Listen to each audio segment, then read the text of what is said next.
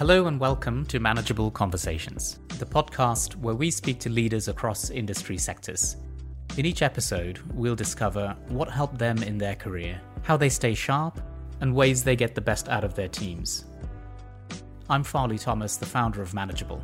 We hope this podcast inspires you to be a great leader by learning from others.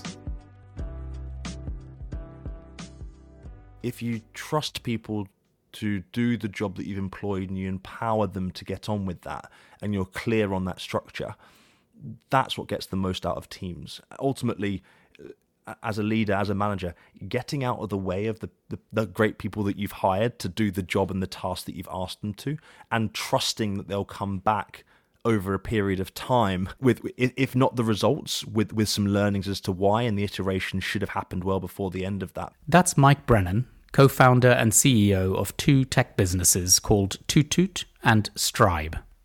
In this episode, Mike explains how his products solve important school and workplace issues, and how his own difficult experience at school led him to become the founder of Toot Mike also emphasizes the importance of really listening and giving people freedom to do what they've been brought in to do.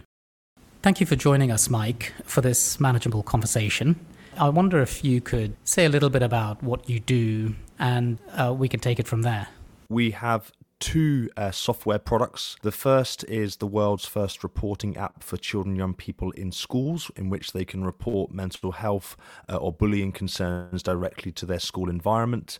We have over 300 schools and have supported 600,000 children to date and a natural progression into our other product is um, a platform called Strive, and that enables organizations to connect with their people to make them feel happier and safer. It's a staff engagement platform that allows organizations to uh, listen to their staff in a more regular way through pulse questions and through employee voice. I'm just curious, Mike, what influenced you to set about building these two organizations? We're very much an impact led organization, and we, we, we ensure that when we report on our KPIs, that impact and usage is at the forefront of both of uh, Toot and Strive. Um, I was bullied very heavily throughout primary and secondary school um, and found it very, very difficult to speak up and therefore to have a voice. Um, and so, this kind of common mission of giving individuals a voice sort of runs through my veins and wanting to find better ways to support people to have a voice in both schools and in organizations is, is, is, is intrinsic to me as a result of kind of the journey that I went through in my early years. One thing you've just said, it, it seemed almost effortless and flowed off your tongue. What you just shared about the fact that you were bullied through school. Uh, there may be quite a few people listening that wouldn't find that so easy to divulge or admit or even think about solving somehow. What was your journey to becoming so fluent, I suppose, in talking about this difficult period and showing your vulnerability?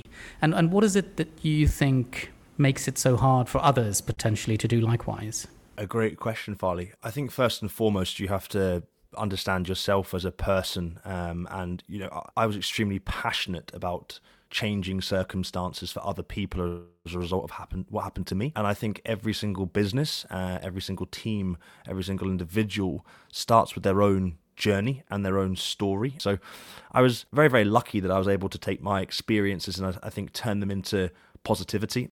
Unless I'm mistaken, Mike, you've left out the fact that you were also recognized in the Forbes um, 30 under 30 list in Europe a few years ago, and I'm sure you've um, learned a lot of um, valuable lessons that others would do well to, to listen to. What tips might you have, Mike, based on your experience, for those listening, managers, leaders? Who might want to follow in your footsteps and you know be entrepreneurial or, or, or rise to the top of an organization? I think the first is is to be very very clear with yourself what it is you're going to do, whether you're setting up a technology based business, a consultancy, whether you're going to do some charity work. for me, you have to truly be behind that because you're the person that needs to be resilient when a million people tell you no or it won't work. You have to see through that and and prove yourself right and then demonstrate to others how this can work.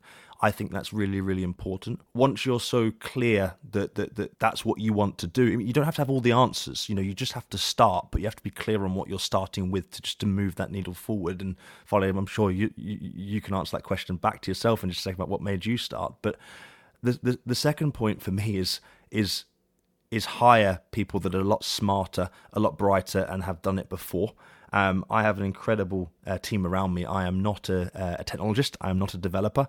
I am a, a, a man with a vision and know where I want to get to. So I had to hire and find great talent around me. And, and then the final point is is learn quickly. If you've got a clear vision and idea of what you want to do, you can get a group of people around you that you trust and that are smarter than you to solve the challenges and fill those those skill gaps that you don't have because we don't we aren't all perfect. And then you move quickly things things will happen. Wonder if you could share some thoughts on what sorts of things do you think gets the best out of the individuals around you or the teams that you're responsible for? I'm still learning this, but I think I've certainly learned a hell of a lot over the last 18 months of the pandemic because it's kind of forced us to have to work in a certain way and even more so to listen to the needs of our people. Um, people want trust people want to be trusted to get on with the job. Of course, you know, there are times where we need to look back at KPIs and measurements and understand whether that is working. But if you trust people to do the job that you've employed and you empower them to get on with that and you're clear on that structure, that's what gets the most out of teams. Ultimately, as a leader, as a manager, getting out of the way of the great people that you've hired to do the job and the task that you've asked them to, and trusting that they'll come back over a period of time with if not the results with with some learnings as to why and the iteration should have happened well before the end of that but you know prior to that I was very much a go go go probably a micromanager in these are the 50 things I need uh, doing and I would check up on that all the time just to make sure that was happening because I was doing my part and wanted to make sure the team were doing their part but equally the, the, team needed to know that I was doing my part to support them. But all that did was drive potentially certain behaviors that doesn't give anybody freedom to think or freedom to innovate or freedom, freedom to try things through trust. I'd like to pause here and consider this point about freedom. One of the important activities of managers is surely to frequently assess the frame within which team members operate autonomously.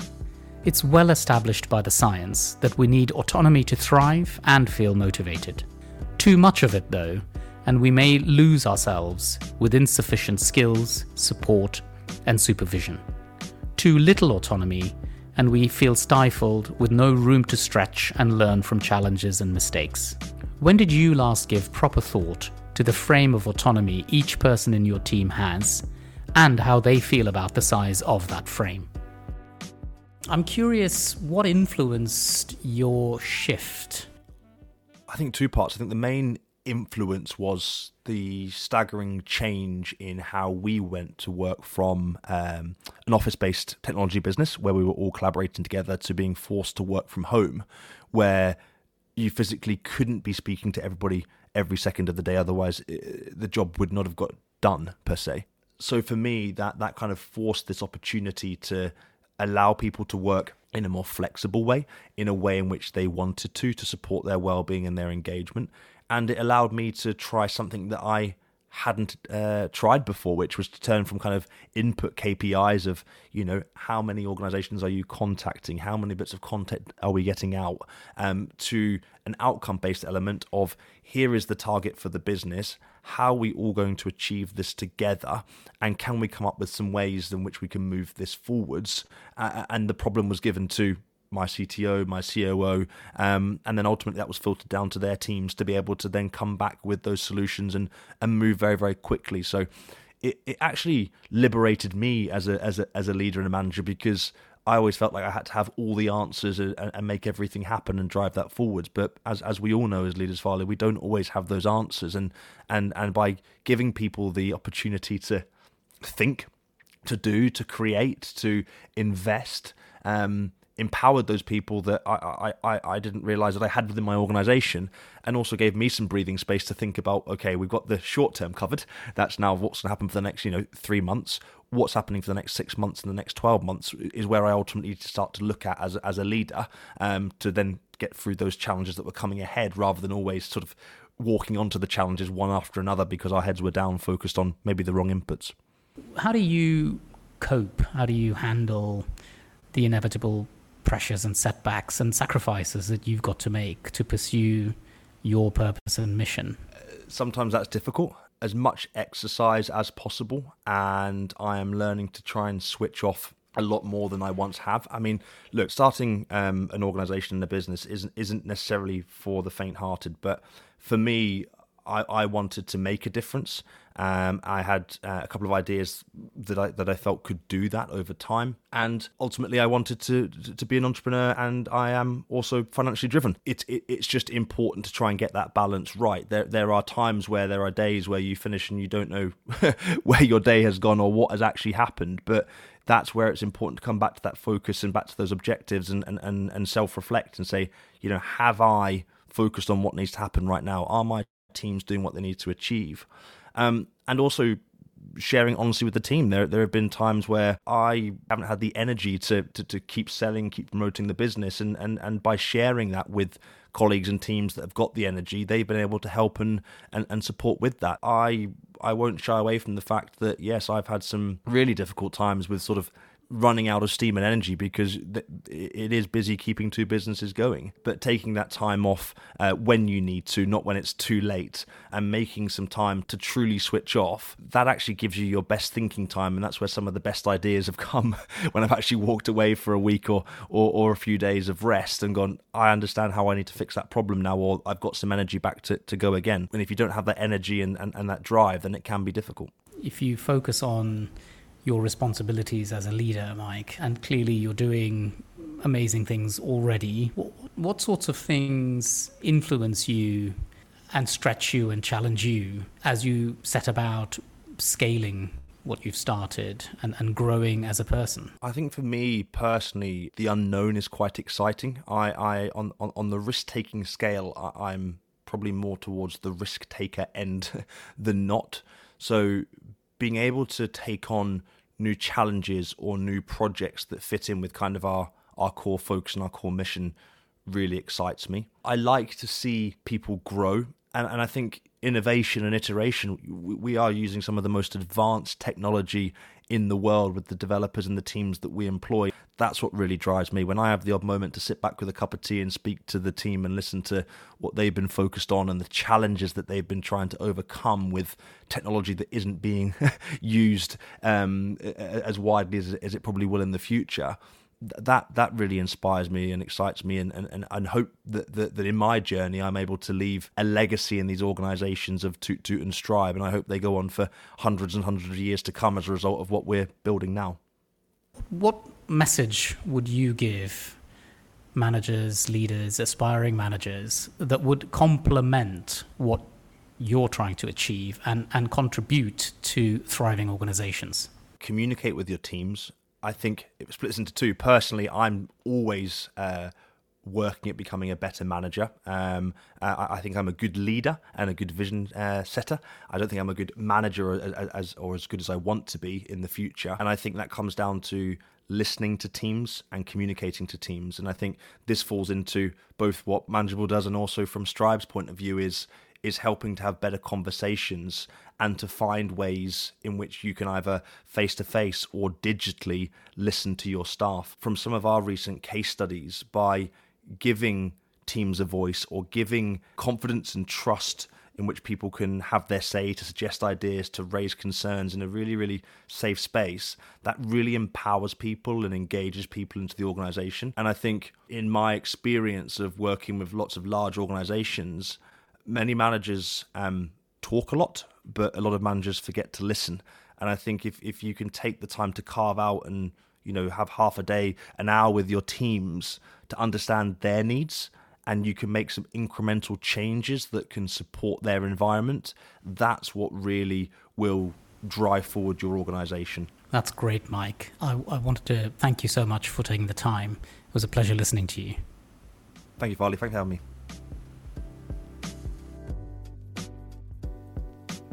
If you enjoyed this manageable conversation, there are many other perspectives we offer our community of managers worldwide who coach, and individuals from all walks of life who benefit from being coached. That's all from me. I'm Farley Thomas. Until next time.